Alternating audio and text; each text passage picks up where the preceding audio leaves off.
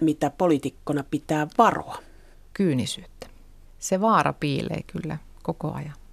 Sari Essaja voitti kävelyn maailmanmestaruuden vuonna 1993 ja seuraavana vuonna Helsingissä kotikisoissa hän voitti Euroopan mestaruuden. Urheilun sivussa hän opiskeli ja valmistui laskentaekonomiksi. Parin vuoden päästä valmistumisestaan hän päätyi politiikkaan. Ensin kansanedustajaksi ja sitten europarlamentaarikoksi. Sari Essaja on johtanut kristillisdemokraatteja pari vuotta. Uusi luottamustoimi on olympiakomitean jäsenyys. Ja tässä tulee suuri täyttymyksen hetki kohta Sari Esajahille. Hän on tulossa täältä portista sisään. Hänellä on vielä 100 10 metriä matkaa maaliin, kun samaan aikaan myös Ileana Salvador. Maailmantilaston tämän vuoden kärkinainen tihentää askeltaan. Sari Esaja on kuitenkin osannut ottaa tämän viimeisen 100 metriä todella viisaasti ja viimeiset metrit stadionilla. Hän ei ole muuttanut tyyliään. Hän ei ole antanut tuomareille aihe, aihetta huomauttaa hänen tyylistään. Askel on matala. Sarin kädet käyvät ja viimeiset metrit ovat edessä. Yleisö huutaa. Ensimmäinen mitali ratkeaa täällä. Se rätkäsi jo tuolla kävelylenkillä aikaisemmin. Sari Esaija on maailmanmestarina maalissa. Näin! Kyllä se on jäänyt mieleen varsin hyvin, vaikkei nyt ehkä ihan jokaista radan kaaretta enää sillä tavalla muista, mutta tietenkin tapahtumana oli, oli urheiluuralla iso ja tärkeä. Silloin kun suoritus on kaikin tavoin hyvä ja tekniikka kohdallaan ja tietysti sitten voisi sanoa, että viimeisen kilometrin ajan jo sitten se mahdollinen lähestyvä voitto jo siivitti askeleita, niin kyllä siinä vaiheessa tuntuu, että, että ei, ei sellaista, niin kuin, sellaista niin kuin maalilinjan jälkeen lyhistymistä tai muuta, vaikka varmasti askelpaino ja maitohappoja oli kovasti, mutta siitä huolimatta niin se, se oli niin kuin hyvä suoritus. Olet kävelyn maailmanmestari vuodelta 1993. Miten savolaistyttö valitsi lajikseen kävelyn?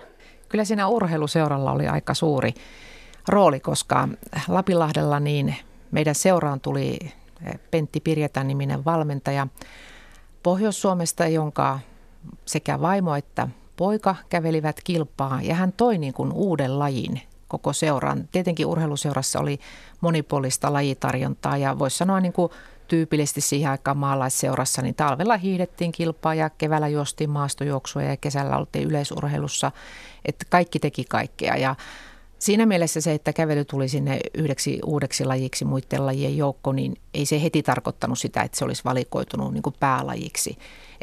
Sitten käytiin välillä kävelykisoissa ja välillä juostiin sitten 800 ja 1500 ja pidempiäkin matkoja. Ja sitten oikeastaan vasta siinä 6-17-vuotiaana niin se kilpakävely alkoi sitten omaksi lajiksi vähitellen muokkaantua. Ja niin, kyllä mä sanoisin, että siinä oli iso merkitys sillä, että urheiluseurassa oli lajitarjontaa. Että muutoinhan siihen aikaan kilpakävely oli enemmän, ensinnäkin se oli ruotsinkielisissä seuroissa ja sitten se oli rannikon seuroissa.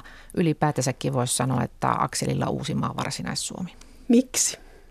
No silloin taas sitten ne kävelyseurat oli pitkälti ää, ensinnäkin niin kuin ruotsinkielisissä seuroissa oli ollut kilpakävelyä. Siellä oli näitä pohjoismaisia yhteyksiä rakentunut – vuosien varrella.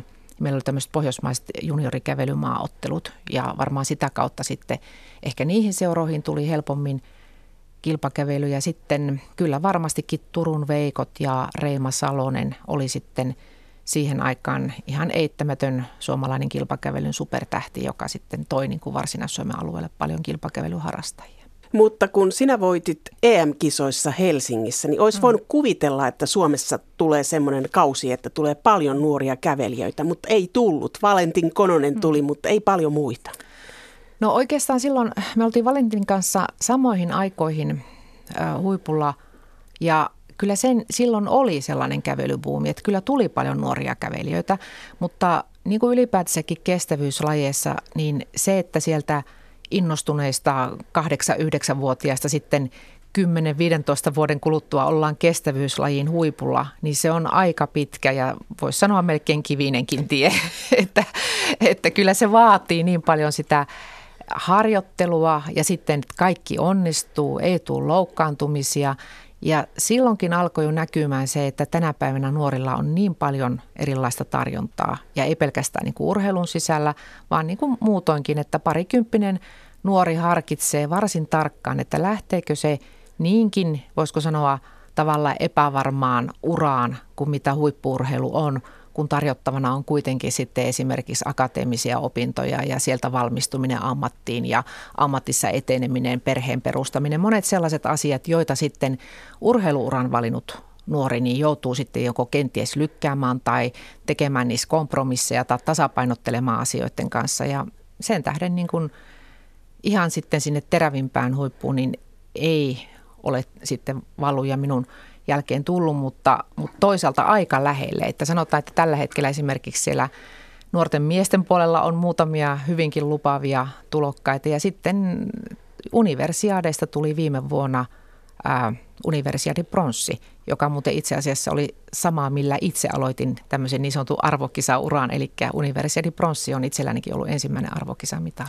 Mutta jotenkin kävely vaikuttaa siltä, että mm. se ei ole sellainen laji niin kuin jääkiekko, että mm. nuori lähtisi tai joku joukkopeli, että jos sä kävelet mm. pitkin maantietä. Mä kuvittelen, että se harjoittelu oli sellaista, että kävelit Kyllä. pitkin maantietä, niin siitähän puuttui semmoinen seksikkyys ja varmaan sponsoritkin. No joo, mutta ehkä siinä on vähän samaa kuin ylipäätänsä kestävyyslajeissa, että se vaatii kuitenkin niin paljon sitten fyysistä työtä ja sitä, että pitää olla valmis niin kuin panostamaan ja olemaan pitkiä aikoja paljon yksinkin, koska Suomessa nyt eh, niin, me asutaan aika harvassa kaikki lajien, eri lajien, erityisesti kestävyyslajien harrastajat ja ehkä niin kovin usein tuu niitä tällaisia yhteisiä leirimahdollisuuksia tai vastaavia. Ja harjoituksissa kuitenkin tehdään pitkiä harjoituksia enimmäkseen itsekseen kyllä vähän samalla tavalla kuin hiihdossakin oli tässä jokunen vuosi sitten. Nyt hiihdossa on varmasti taas pieniä iivoniskasia tuolla ladut pullollaan, mutta urheilussa on paljon myöskin sellaista aaltoliikettä, että välillä joku laji imee enemmän harrastajia kuin, kuin sitten joku toinen.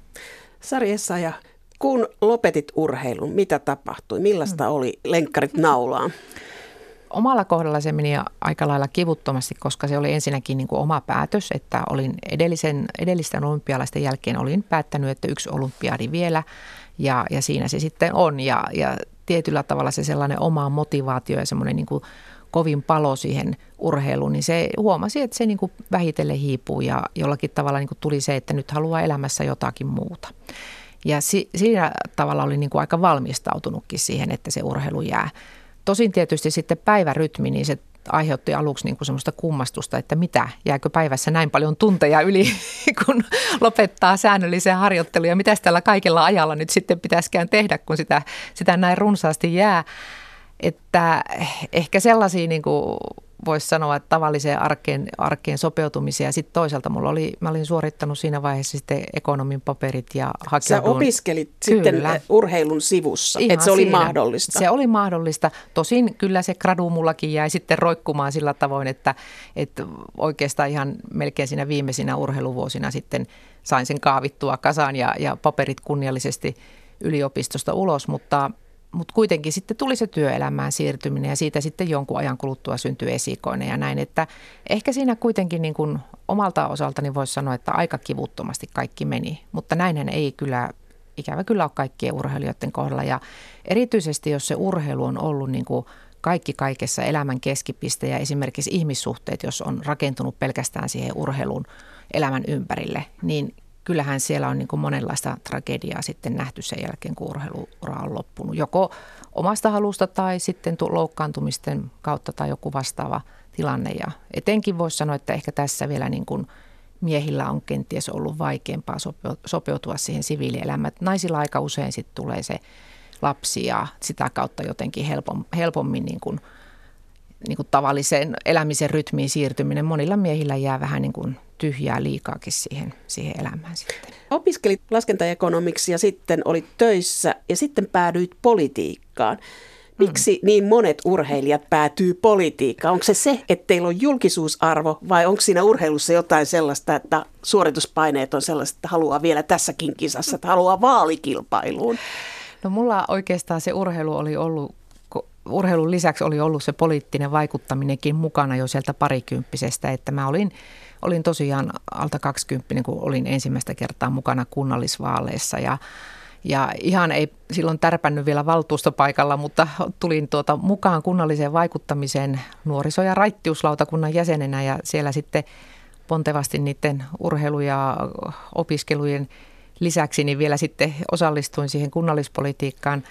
Silloin mä olin sitoutumattomana keskustan listoilla kotikunnassani ja minun entinen opo oli houkutellut, että mä olin ollut, mä olin ollut oppilaskunnan puheenjohtajana, kouluneuvostossa, oppilaiden edustajana ja siinä vaiheessa mä luulen, että Lapilahdella ei tainnut olla edes kristillisen liiton ryhmääkään, mutta keskusta, keskustalaiset minut houkutteli sitten sinne ja, ja lähdin mukaan vaikuttamiseen ja kyllä se kärpänen purasi silloin. Että sitten niinku tavallaan nuorena näki sen, että oman kotikunnan asioihin voi oikeasti vaikuttaa. Ja tietysti siihen aikaan elettiin vielä niitä vuosia, että, että kunnissakin mietittiin, että mitä kaikkia kivaa investoidaan ja mihin kaikkeen voidaan niinku satsata ja parantaa. Ja nyt tänä päivänä, kun ajattelee kunnallispolitiikkaa, niin enimmäkseen mietitään, että mistä leikataan ja mitä karsitaan ja mikä suljetaan.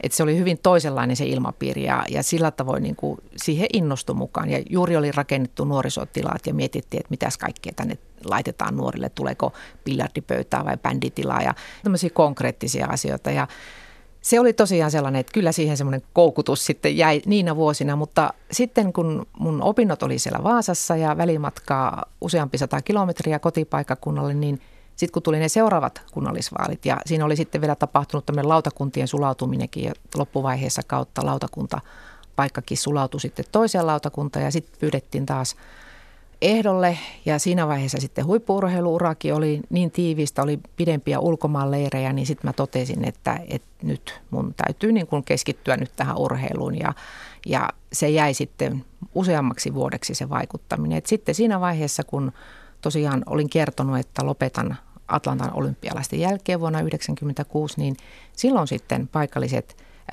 kristillisdemokraatit tai silloin vielä kristillisen liiton henkilöt, niin tuli kysymään, että voisitko lähteä syksyllä heidän ehdokkaaksi kuntavaaleihin. Ja mulla oli yksi ainoa ehto ja se oli se, että voin lähteä, jos tämä salaisuus pysyy niin kuin sen olympiakesän yli. Eli että en halunnut, että, että ennen kisoja niin aletaan riepottelemaan sitä, että on lähdössä ikään kuin uudelleen mukaan politiikkaa ja vastaavaa. Ja ja sitten syksyllä tuli valittua kunnanvaltuusto ja siitä se taas uudestaan lähti sitten se vaikuttaminen. Mutta sulla oli myöskin tapahtunut mm. omassa elämässä jotain, että mm. sä olit eh, liittynyt helluntai-seurakuntaan, että sä olit luterilaisesta perheestä ja sitten mm. tullut ilmeisesti uskoon tai jotain tapahtunut. Sulla Kyllä. oli henkilökohtainen mm. vakau- vakaumus, että valitsit kristillisdemokraatit tästä syystä. No sanotaan näin, että kristillisdemokraateissa on mukana kyllä kaikista erilaisista kirkkokunnista ja, ja agnostikkojakin taitaa olla mukana porukassa, että ei sinällänsä sillä ollut siihen vaikutusta muuta kuin ehkä niin, että itse katsoin, että, että ne arvot, mitkä niin kuin omassa elämässäni oli syventynyt, niin koin, että, että nimenomaan sitten kristillisen liiton kautta niin kuin pystyn enemmän ehkä niitä arvoja pitämään esillä myöskin sillä politiikan puolella. Ja kyllä sillä niin kuin varmaan juuri sen arvotaustan kautta oli sitten vaikutusta myöskin sillä omalla, omalla hengillisellä kokemuksella ja puolueessa on myöskin sellaisia henkilöitä, jotka eivät kuulu mihinkään kristillisiin yhteisöihin. Sä oot helluntalainen. Miten se näkyy sun arjessa?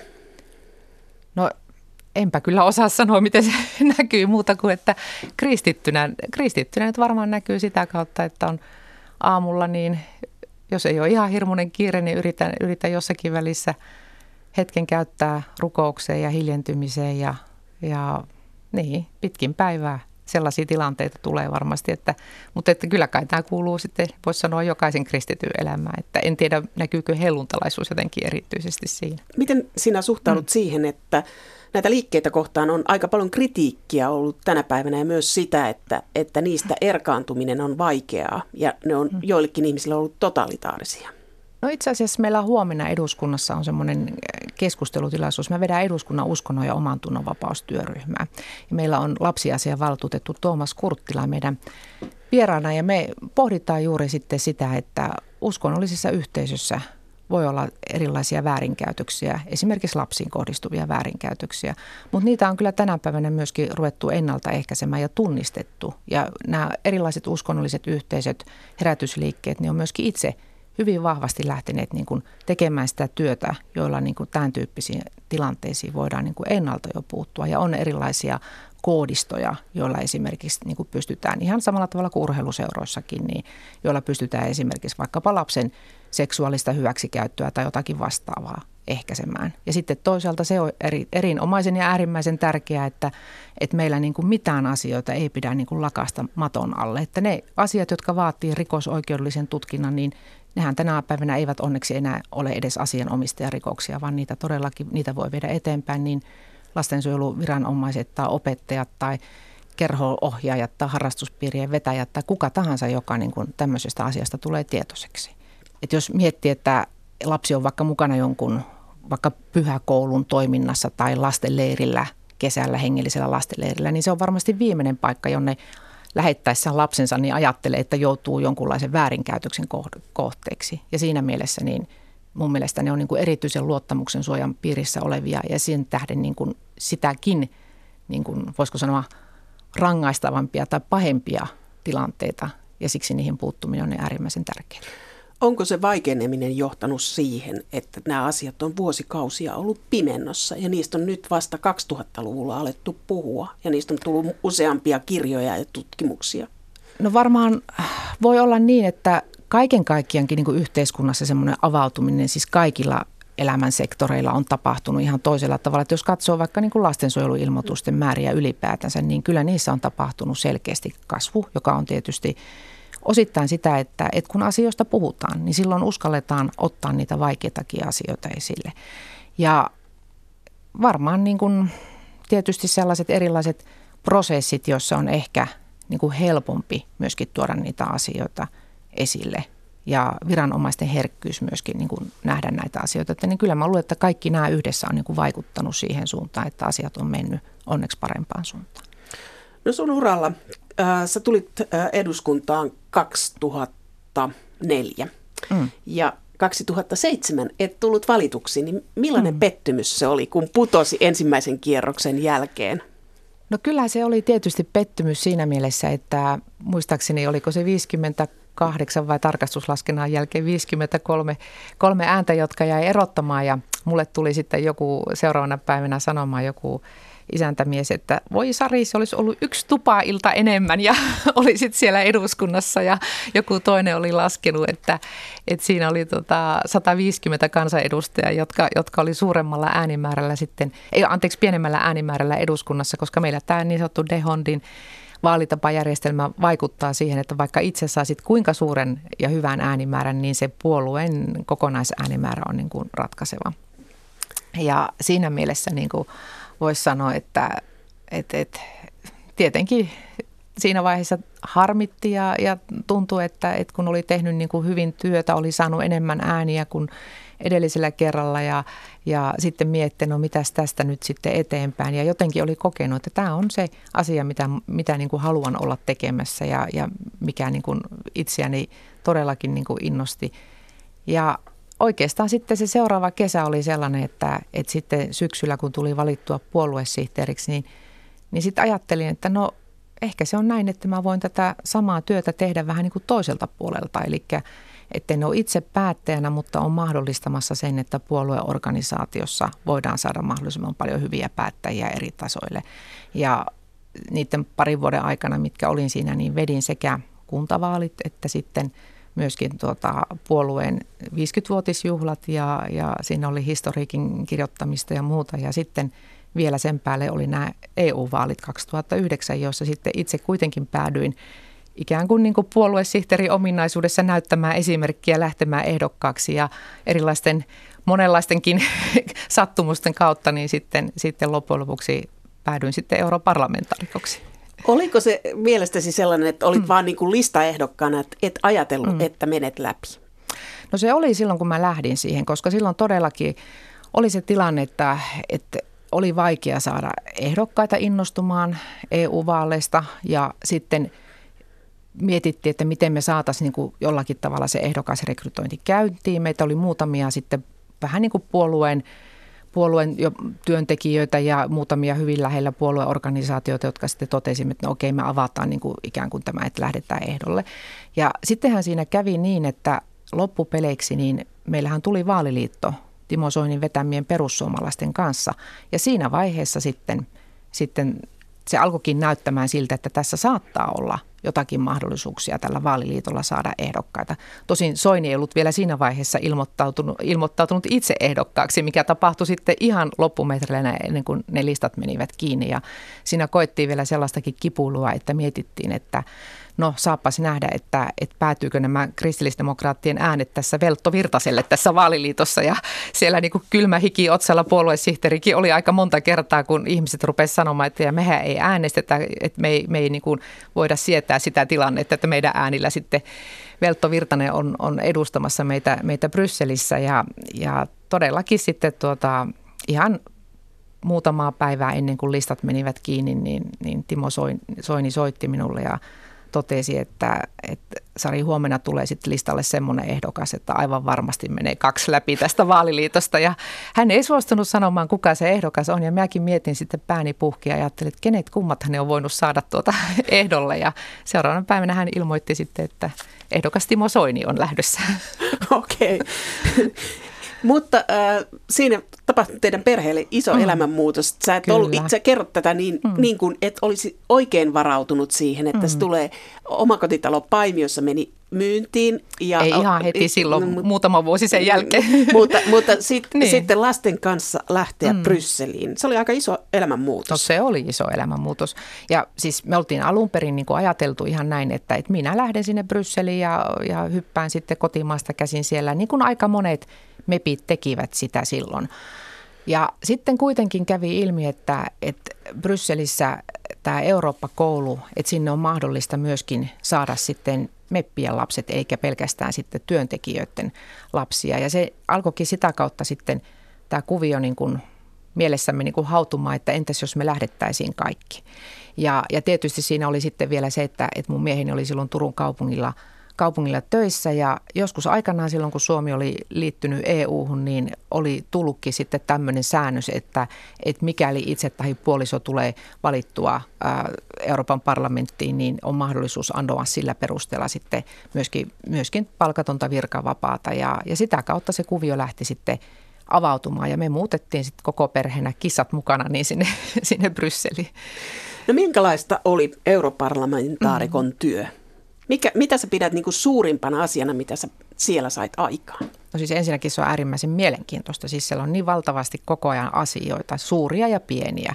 Ja oikeastaan juuri se, että kun kysyt, että mikä on se tärkein asia, minkä on saanut aikaiseksi, niin niin sitä on tietysti vähän hankala sanoa, koska aina on vaarallista sanoa, että minä olen saanut jonkun asian aikaiseksi, koska sielläkin talossa niin tarvitaan tarvitaan, kun hmm, meitä on 701 meppiä tai siihen aikaan oli, niin siellä tarvittiin aina sitten se yli puolet niin kuin kunkin asian taakse. Ja se teki muuten Euroopan parlamentista edelleenkin tekee sitä mielenkiintoisen, että aina joudutaan etsimään niin sanottuja hetkellisiä koaliitioita. Eli joudutaan etsimään aina niin kuin se samanmielisten joukko, että ei ole sellaista hallitusoppositioasetelmaa, että ahaa, nyt kun mä hallituspuolueen edustajana tämän asian sanon, niin se menee läpi. Ei ollenkaan, vaan joudut aina niin kuin hakemaan sen tuen eri poliittisista ryhmistä. Ja Ehkä jos nyt ajattelee, mikä, mikä niin kuin näkyy eniten kansalaisten arjessa, niin varmaankin mä toimin tämmöisen, ää, tämmöisen eurooppalaisen maksualueen, eli tämä niin sanotun SEPA-alueen raportöörinä, jossa kun tänä päivänä menet ja maksat jonkun maksun, jonka osoite on vaikkapa Ranskassa tai Saksassa tai Espanjassa, niin se on ihan samanlainen napinpainallus kun tekee tuossa tuota, sähköisessä maksu, maksujen välityspalvelussa enää ei pankit peri jotakin erityisiä ulkomaanmaksuja tai puhumattakaan niin kuin aikanaan piti mennä erikseen konttori erilaisten papereiden kanssa ja ynnä muuta, että tämä SEPA-maksualueen loppuun saattaminen niin oli niin kuin ikään kuin se meikäläisen niin kuin varmaan se suurin raporttityö, missä olin mukana. Olit äh, suurimman äh, parlamenttiryhmän jäsen kristillisdemokraateissa. Siellä on yli, silloin kun sinä olit siellä, niin siellä oli yli 36 prosenttia oli kristillisdemokraatteja, niin siellä on aikamoinen kirjo puolueita ja sieltä, löytyy myös aikamoista fanatismia ja sieltä löytyy puolueita, jotka suhtautuu uh, esimerkiksi naisen asemaan mm. eri tavalla kuin meillä. Mitä mieltä sarjassa ei olet itse abortista? Meidän myöskin puolueen kanta ja, ja itse myöskin ajattelen näin, että että abortti on tietysti sellaisessa tilanteessa, kun on kysymys äidin tai lapsen hengestä, niin, niin tietenkin se on silloin mahdollinen ja myöskin lääketieteellisistä syistä, mutta, mutta kyllä mä katson, että tietenkin jokainen nainen näissä asiassa tekee sen, sen päätöksen omalta kohdaltani, mutta itse ajattelen näin, että, että minun mielestä niin kuin elämä on lähtökohtaisesti suojeltavaa ja esimerkiksi olen kovasti niin kuin tehnyt työtä sen eteen, että meillä niin kuin vammaisten kohdalla niin olisi samat aborttirajat kuin niin sanotusti terveyden kohdalla, koska on se aika merkillistä, että, että me yritämme niin, sanotun, niin sanotusti terveen sikiön pitää hengissä, kun sitten taas katsomme, että samoilla viikkorajoilla oleva, oleva vaikkapa Down-lapsi, niin hänet voidaan abortoida. Että se on jollakin tavalla aika ristiriitainen viesti e, yhteiskunnasta, joka sanoo, että kaikki ovat hyväksyttyjä ja olemme suvaitsevaisia kaikkia kohtaan. Ehkä tässä voi tietysti vaikuttaa osin se, että omassa lapsuuden perheessäni olen, olen elänyt kehitysvammaisen kasvattisisareni kanssa ja, ja niin kuin monta kertaa miettinyt, että, että mikä se niin kuin on sitä niin sanottua normaaliutta, että, että me ehkä katsotaan tätä elämää vähän, vähän toisenlaisin, toisenlaisin silmin ja monta kertaa niin kuin ajatellaan, että kuka, kuka on tuottava ja kuka on tässä yhteiskunnassa ikään kuin veronmaksaja ja hyödyllinen ja sitä kautta arvotamme ihmisten arvoa, kun taas kristillisdemokratiassa se ihmiskuva lähtee siitä kristillisestä ihmiskuvasta, että jokainen ihminen on arvokas. Jos ajattelee sitä europarlamenttia niin, ja teidän mm. ryhmää, niin ähm, tuliko sulla koskaan sellainen olo, että sä et mm. pystynyt kannattamaan niitä asioita, mitä esimerkiksi katolisista maista tulee? Ei oikeastaan, koska ensinnäkin voisi sanoa, että nämä kysymykset on sellaisia, että, että näistä päätetään niin kuin jäsenmaissa. Eli, eli se, että meillä omassakin ryhmässä, niin vaikkapa, vaikkapa nyt sellainen kysymys kuin eutanasia, niin meillä oli ihmisiä Hollannista, Hollannin kristillisdemokraateista, jossa eutanasia on sallittua, on lainsäädännössä ja sitten todellakin suuri, suuri osa meistä muista, me, meillä joilla ei, ei maissamme ole lainsäädännössä eutanasiaa ja vastustamme sitä, niin kyllä niin kuin samassa EPP-ryhmässä kuitenkin pystymme toimimaan.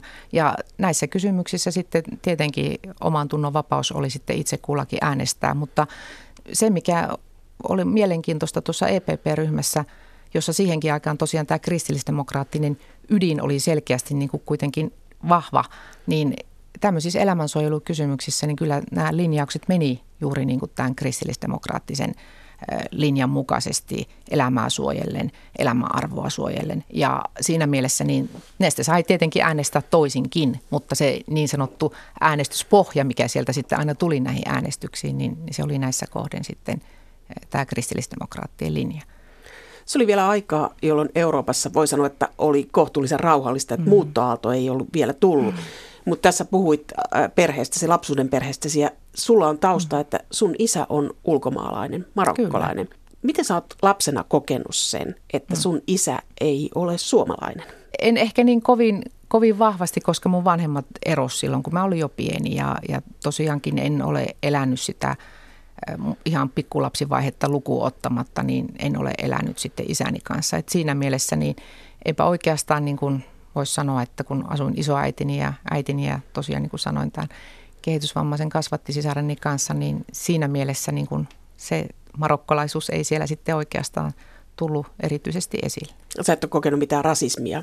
Joskus koulun pihalla, kun sukunimi oli kuitenkin vähän, vähän ei-savolainen, niin, niin kyllähän sitä jotakin, jotakin varmaan silloin väännettiin tai huudettiin. Ja ehkä just se, että kun muistan, kun siirryin sitten siitä pienestä kotikylän, ihan sitä kyläkoulusta sitten kirkonkylän kouluun, niin, niin siinä yhteydessä katsottiin, että jaha, outo sukunimi, vähän tummemmat hiukset ja tummat silmät, niin jotain oli siinä vaiheessa. Mä muistan kyllä sen, että, että meillä oli semmoinen tosi hyvä niin kuin luokkahenki sillä tavalla, että, että niin kuin meillä oli semmoinen tyttöjen kesken semmoinen vahva, vahva yhteishenki ja, ja niin kuin muistan sen, että miten siinä sitten tuli nämä toiset niin kuin tavallaan puolustamaan semmoisessa tilanteessa, jossa nyt oli sitten joku iso poika, joka huuteli jotakin ja, ja kyllähän se niin kuin tietenkin tuntui hienolta, että tässä yhteis, yhteistyöllä ja yhteishengessä sitten, sitten niin kuin puolustetaan myöskin, myöskin pienempiä. Sari Essaja, äh, olit omien lasten kanssa Brysselissä ja sitten äh, 2009 muutitte sinne. Ja sitten sulla mm. kävi e- europarlamenttivaaleissa samalla tavalla kuin eduskuntavaaleissa. Että seuraavaa kautta ei tullut, vaikka sulla oli valtava mm. äänimäärä. Mutta sä muutit perheen kanssa, niin mitä sä omien lasten kanssa muutto mm. sinne ja sitten taas Savoon, niin mm. millaista, millaista se on ollut, kun sä äitinä katsot sitä? Kyllä tietysti silloin tunti sellaista syyllisyyttä, vaikka niin kuin tavallaan ei kai sille vaalitulokselle itse kovin paljon voi muuta kuin tehdä sen kaiken, kaiken siinä vaalityössä niin hyvin kuin osaa ja pystyy, mutta jälleen kerran tämä ystävämme vaalitapa de Hont iski, iski että, että vaikka oli viidenneksi taisi olla valtakunnallisen viidenneksi suuri, suurin äänimäärä ja niin sanottu äänikuningatar, eli naisista eniten ääniä, niin siitä huolimatta ne Brysselin parlamentin ovet eivät enää auenneet. Kyllä, kyllä siitä tuli sellainen olo, että, että apua, että taas niin kuin lapset lähtee toiseen suuntaan, kun on justiin päässyt niin kuin sisälle siihen, siihen Eurooppa-koulujärjestelmään ja saanut kaverit sieltä ja asettautuneet sinne. Ja mulla oli niin kuin semmoinen olo, että, että nämä on ikään kuin semmoisia lapset niin kuin ikään kuin politiikan heittopusseja, että minne sitten minä menen, niin sinne sitten toiset seuraa perästä. Ja, ja tietysti silloin se ensimmäinen syksy, niin olin varautunut siihen, että olen, olen koko syksyn kotona ja niin kuin olinkin. Ja, ja aina olin vastassa sitten lapsia, kun he tuli koulusta. Ja tietysti kummallakin oli sitten uuden kouluvaiheen aloittaminen. Toinen meni yläasteelle, toinen meni lukioon, että myöskin Suomessa heillä tietenkin olisi ollut ihan samalla tavalla kuin ikätovereillaan niin uusi kouluvaihe, mutta kyllä mua jännitti tosi paljon, että miten kaikki niin kuin lähtee menemään menemään. Ja kyllä siellä nyt muutamat itkut itkettiin. Se on aivan selvää, että kun parhaat kaverit jää ja, ja tulee iso muutos kaikin puolin, niin ei, ei se helppoa ole, mutta tietysti ne jälkikäteen täytyy sanoa, että ihan samalla tavalla kuin silloin kun muutettiin Brysseliin ja kun muutettiin sieltä pois, niin se, että me niin kuin perheenä päätettiin, niin kuin, että, että periksi ei anneta ja toisista pidetään huolta ja, ja tehdään niin paljon niin kuin niin kuin sen eteen, että, että lapset sopeutus suuntaan ja toiseen kuin vaan mahdollista. Et niin kuin nyt kun katsoo sitten tänä päivänä, niin, niin, niin tosiaan toinen tyttö on jo, jo lukionsa käynyt ja, ja valmistautuu jatko-opintoihin. Toisella on, on vielä lukio-opinnot kesken, että, että siinä mielessä niin kuin voi sanoa, että kyllä näistä vuosista on selvitty. No sitten päädyit takaisin eduskuntaan 2015, niin millaisen eduskuntaan sä palasit? Monella tavalla erilaisen kuin mistä oli silloin 2007 vaalien jälkeen tippunut. Että kyllä siellä oli ihan selkeästi nähtävissä se, että, että on ensinnäkin poliittinen kulttuuri kokenut jonkunlaista muutosta. Miten? No siellä esimerkiksi juuri tämmöinen keskustelukulttuuri oli muuttunut Mihin suuntaan? Hyökkäävämpään suuntaan ja ehkä vielä sitten se, kun siirrymme tuonne niin sanottuihin väistötiloihin tuo eduskuntatalon remontin ajaksi, niin siellä koin, että siellä niin kuin oli jotenkin sellainen, sellainen ilmapiiri, että, että täällä nyt salissakin voi sanoa melkein samoja asioita kuin jossakin tuolla netin keskustelupalstoilla huudellaan, että, että hyvin, hyvin tämmöinen niin kuin – semmoinen muodollisuus oli aika lailla vähäiseksi tipahtanut, vaikka edelleenkin kyllä teitittelyä käytetään, niin kuin eduskunnassa käytetään, mutta siitä huolimatta keskustelun taso tuntui, että se oli mennyt sellaiseksi aika lailla niin kuin syytteleväksi ja, ja ehkä sellainen niin kuin, että tuntuu, että me ei niin kovin paljon yritetä etsiä sellaisia yhteisiä ratkaisuja, vaan se on joka asiassa on niin kuin enempi vaan sellaista vastakkainasettelua olit meppinä, niin millaista se keskustelu oli parlamentissa Brysselissä? No toi Euroopan parlamentti, niin se on aika kontrolloitu sen keskustelun niin kuin puitteiden tähden. Tietysti se, että 701 ihmistä haluaisi olla äänessä jokaisessa istunnossa, niin se on kertakaikkinen mahdottomuus. Ja sen tähden niin kuin nämä keskustelut on pilkottu sellaisiin, sellaisiin niin kuin minuutin tai kahden minuutin mittaisiin puheenvuoroihin aina asiakokonaisuuksien yhteydessä, jotka seuraa niin kuin toisiaan – ja hyvin usein voisi sanoa, että se on sellaista hyvää päivää kirvesvartta niin kuin keskustelua, että yksi sanoo yhtä ja toinen toista, eikä niillä ole välttämättä mitään yhteyttä toisiinsa. No sitä on hivenen pyritty parantamaan sillä tavalla, että on tullut sitten jotakin tämmöisiä isompia, vaikkapa unionin tila puheen jälkeen olevia keskusteluita, joissa sitten olisi vähän niin kuin sen tyyppistä, että edes puhumme niin kuin suurin piirtein samasta aiheesta ja, ja niin kuin sen tähden mä en pidä Euroopan parlamenttia mitenkään niin kuin erityisen esikuvallisena tämmöisenä poliittisen keskustelun paikkana. Ja se jää suomalaisille aika hahmottomaksi. Mm, se on totta ja meillä tänä päivänä niin kovin vähän seurataan sitä ylipäätänsä, mitä tapahtuu. Ja sitten täytyy sanoa, että, että kyllä meillä niin kuin, äh, ehkä sitten juuri se, että millä tavalla MEPit täällä kotimaassa pystyisi nostamaan asioita esille ja tuomaan niin kuin sellaisia isoja kaaria esille, niin se on jotenkin jäänyt toteutumatta myöskin tuonne eduskunnan suuntaan. Että tällä kaudella, jos mahdollista, niin tämä on ollut niin kuin vielä heikompaa mitä aiemmin, että millä tavalla meillä EU-politiikkaa on käsitelty. Ja kuitenkin, jos mä nyt katson, mitä tällä hetkellä EU-ssa Brexitin myötä ja sitten toisaalta rahoituskehysten ja Ranskan vaalien, Saksan vaalien, Italian vaalien jälkeen on tapahtumassa, niin tämä on varmaan ihan hurjin päätösvuosi, mitä on tulossa nyt tämä tuleva vuosi. Sari Essahi, tähän on kiinnostava, koska median käännetään katseana, että media ei kerro tai ei mm. näe Euroopan parlamenttia, mutta sitä ei näe Suomen eduskuntakaan sinun sanomasi mukaan. Kyllä, näin, näin tällä hetkellä ikävä kyllä on. Johdat Sirpale puoluetta, niin tuntuuko puoluejohtajan, että suuret jyrää?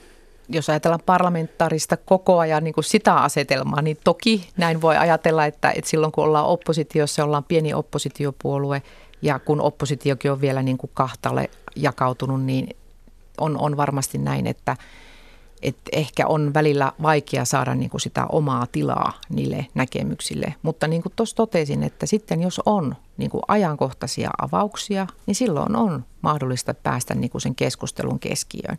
Ja just, just ottaa tämän perustulokeskustelu, mitä Suomessa on käyty. Voisi sanoa, että nyt jos jotain isoa uudistusta niin kuin ollaan etunenässä oltu Suomessa viemässä, niin ainakin tätä. Minä toivoisin, että meillä olisi enemmän niin kuin – poliittisessa keskustelussa myöskin tilaa tämmöisille niin kuin sille, että näitä uudistuksia tuotaisiin enemmän ja ennakkoluulottomammin niin kuin keskustelun kohteeksi, koska nyt meillä on ollut paljon sitä henkeä, että enemmänkin niin kuin kannatusta kasvatetaan sillä, että vastustetaan kaikkia ja, ja se ei ole mun mielestä niin kuin koskaan rakentava. Aina voi vastustaa, jos on huono malli, mutta sitten pitää esittää, että mikä olisi se meidän malli. Mutta sinäkin vastustat eutanasiaa ja aborttia ja no ne on taas, et usko evoluutioteoriaa. No, se voisi sanoa, että nämä, nämä on niinku taas sitten näitä arvopohjaisia kysymyksiä. Silloin on kysymys niinku maailmankuvasta ja ihmisarvosta ja ihmiselämän pyhyydestä ja tämän tyyppisistä asioista, joissa, joissa niin kuin minun mielestä niin kuin ne on niin periaatteellisia, että et, et niissä, niissä niin kuin varmaan, varmaan niin kuin se kanta tulee pysymään ja säilymään, ainakin omalla kohdallani. Sari Essaaja, olet olympiakomitean jäsen 2016 tulit tähän luottamustehtävään, niin olympiakomiteasta tulee sellainen kuva, että se on varsinainen äijäkerho. Mm, pitää paikkansa.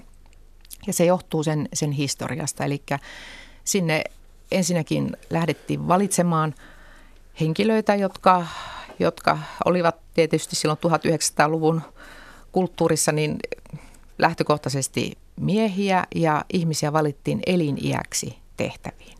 Ja tämä tietenkin aiheuttanut vuosien varrella, vaikka on tullut eri kansakuntia ja maan osia mukaan, niin aiheuttanut semmoisen vääristymän, että ne, jotka sinne joskus aikana on valittu, niin eihän sieltä sitten hevillä ole lähdetty pois, kun lähinnä sitten 80-90 iä, vuoden iässä. Ja Nythän, Onko siellä 90-vuotiaita jäseniäkin ollut? Siellä taitaa tälläkin hetkellä olla jopa muutama, muutama iäkkäämpikin. Eli Eli kyllähän tämä järjestelmä on tietysti koko ajan tarvinnut vahvaa uudistumista ja olisi monia niin kuin uudistusprosesseja pitänyt aloittaa jo paljon paljon aikaisemmin. Ja yksi oli juuri tämä, että minkä, mihinkä asti tämä luottamustoimi kestää. Ensin sitä laskettiin siihen saakka, kun henkilö täyttää 80 vuotta ja nyt – omalla kohdallani ja me, jotka tulimme Riossa valittua, niin se on 70-vuotiaaksi saakka.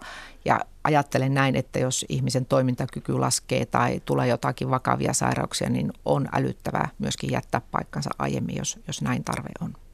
Kuka olympiakomitea kontrolloi, koska mm. siitä myöskin liikkuu huhuja tästä korruptiosta, mm. lahjonnasta, sen ympärillä on kaiken näköistä keskustelua, niin mm. kuka sitä kontrolloi?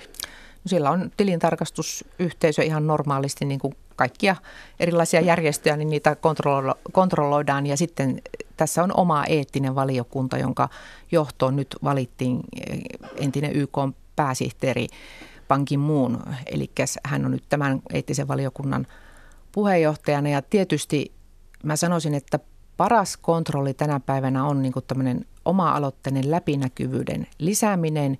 Ja sitten toisaalta, jos miettii näitä vaikkapa Rionkin kisojen yhteydessä tulleita lipputropausskandaaleja ynnä muita, niin alati läsnä oleva sosiaalinen media ja kännykkäkamera on myöskin aika hyvä, aika hyvä niin kuin läpinäkyvyyden lisääjä. Että, et siis tässä ajassa on myöskin, vaikka monessa asiassa voi tuota somea moittia, niin on siinä myöskin niitä tekijöitä, jotka niin kuin tämän, sen tyyppisiä asioita pystyvät paljastamaan ja tuomaan esille, joita on aiemmin niin kuin lakastu maton alle. Ja mä sanoisin, että vuodesta 2014, jolloin tämä Agenda 2020 niin kuin olympiakomitea otti sen, otti sen niin kuin johtotähdekseen, niin se on muuttanut jo tähän mennessä olympialiikettä ja on syytä ollut muuttaakin, että riippumattomuutta, läpinäkyvyyttä niin kuin halutaan lisää. Että se, että, että meillä ei niin kuin voi olla se, joka on niin kuin vartioimassa, niin se ei voi olla riippuvainen eh, sen paremmin jäsenvaltioista kuin suurista kansainvälisistä uh, urheilujärjestöistä. Että nämä pitää saada niin kuin mahdollisimman riippumattomaksi nämä toimijat, jotka ovat tekemässä sitä työtä, jota, joka on niin kuin urheilun kannalta keskeistä. Eli valvovat sitä, että urheilu pelaa reilulla säännöillä ja että siellä puhdas urheilija ja puhdas urheilu on sen urheiluliikkeen keskiössä ja että tätä suojellaan. Urheilussa on paljon sellaisia elementtejä, joita niin kuin voisi sanoa, että, että kannattaa hyödyttää isojen tavoitteiden saavuttamiseksi, vaikkapa rauhan tavoitteiden tai niin kuin Nelson Mandela aikanaan hienosti sanoi, että urheilulla on voima muuttaa maailmaa. Ajatellaan juuri vaikka näitä erilaisia rotujen välisiä ennakkoluuloja, rasismia ja tämän tyyppisiä. Kyllä urheiluliikkeen pystyy niin kuin tämän, tällaisissa asioissa myöskin saamaan muutoksia aikaan, kunhan se pitää oman polkunsa puhtaana. Sulla on kaksi tytärtä. Ovatko he urheilijoita? Liikkujia kyllä, mutta ei kilpaurheilijoita. Oletko varoittanut kilpaurheilusta? ei, kyllä meillä on saanut harrastaa ihan, ihan mitä haluaa, mihin mieli palaa. Mutta tyttäresi on kuitenkin lähtenyt politiikkaan. Onko hän kristillisdemokraatti? Istumme samassa valtuustoryhmässä Lapilahden valtuustossa. No miltä se tuntuu istua oman tyttärensä kanssa samassa valtuustossa? Äiti on puoluejohtaja samassa puolueessa, mitä tytär edustaa valtuustossa. No kyllähän se toisaalta aika, aika hienolta tuntuu siinä mielessä, että kun aikanani Lapilahden tarkastuslautakunnan jäsenenä istuin silloin, kun, kun meidän vanhempi tyttäremme oli, oli siinä iässä, että touhumaton päällä köllötteli ja, ja lastenhoitaja ei, ei saanut päiväaikana olevaan kokoukseen ja hän sillä tarkastuslautakunnan lautakunnan tuota, lattiarajoja, sitten huoneen lattiarajoja tutkia. Nyt hän sitten tänä päivänä istuu sen tarkastuslautakunnan varapuheenjohtajana, niin minä sitten totesin hänelle, että siellä on harva, joka tuntee tuon huoneen yhtä tarkasti kuin sinä. Että kyllä, kyllä siinä tietysti tietynlaista tällaista nostalgiaakin näissä asioissa on. Urheilussa voi kirjata saavutuksia. Mitä kirjaisit kotimaan politiikassa saavutukseksi? Se, että saa johtaa hienoa kansanliikettä Suomen kristillisdemokraattia. Kyllä mä pidän sitä niin kuin isona asiana. Että mä muistan silloin, kun mä tulin, tulin valittua valtuutetuksi silloin heti urheilu, aikalla urheiluuran päätyttyä ja olin mukana sitten tällaisessa valtuutettujen niin kuin valtakunnallisessa seminaarissa kristillisdemokraattien järjestämässä. Ja siellä sitten käytiin jonkun pienen puheenvuoron ja, ja silloinen sitten jo siinä vaiheessa emeritiuspuheenjohtaja Esko Almgren tuli sitten puheen jälkeen sanomaan minulle, että Sari, minä luulen, että sinulla on tässä liikkeessä vielä tärkeitä tehtäviä edessäsi. Ja kun sitten Savonlinnan, Savonlinnan tuota, puoluekokouksessa tuli valittua puolueen puheenjohtajaksi Esko Almgren istui siinä eturivissä, niin minä sanoin, että Esko, tässä on nyt varmasti se kaikkein tärkein tehtävä, mitä, mitä tämä liike, liike voi, voi antaa kannettavaksi ja vastuuta, mistä voi ottaa. Ja ja kyllä mä koen, että se on niin semmoinen iso etuoikeus, saada olla, saada olla vetämässä tätä puoluetta. Olet ollut sarjassa ja evankelista. Jos lopetat mm. politiikan, niin siirrytkö evankelistaksi? Mä, mä kyllä koko ajan niin kuin sillä elämän asenteella olen liikenteessä, että, että mulle se evankeliumin sanoma on antanut niin paljon omaan elämään – että mä haluan sitä olla jakamassa myös toisille, että en mä ole kokenut, että mä missään vaiheessa olisin sitä niin jättänytkään, että, että se on sellaista, mikä kulkee koko ajan mukana.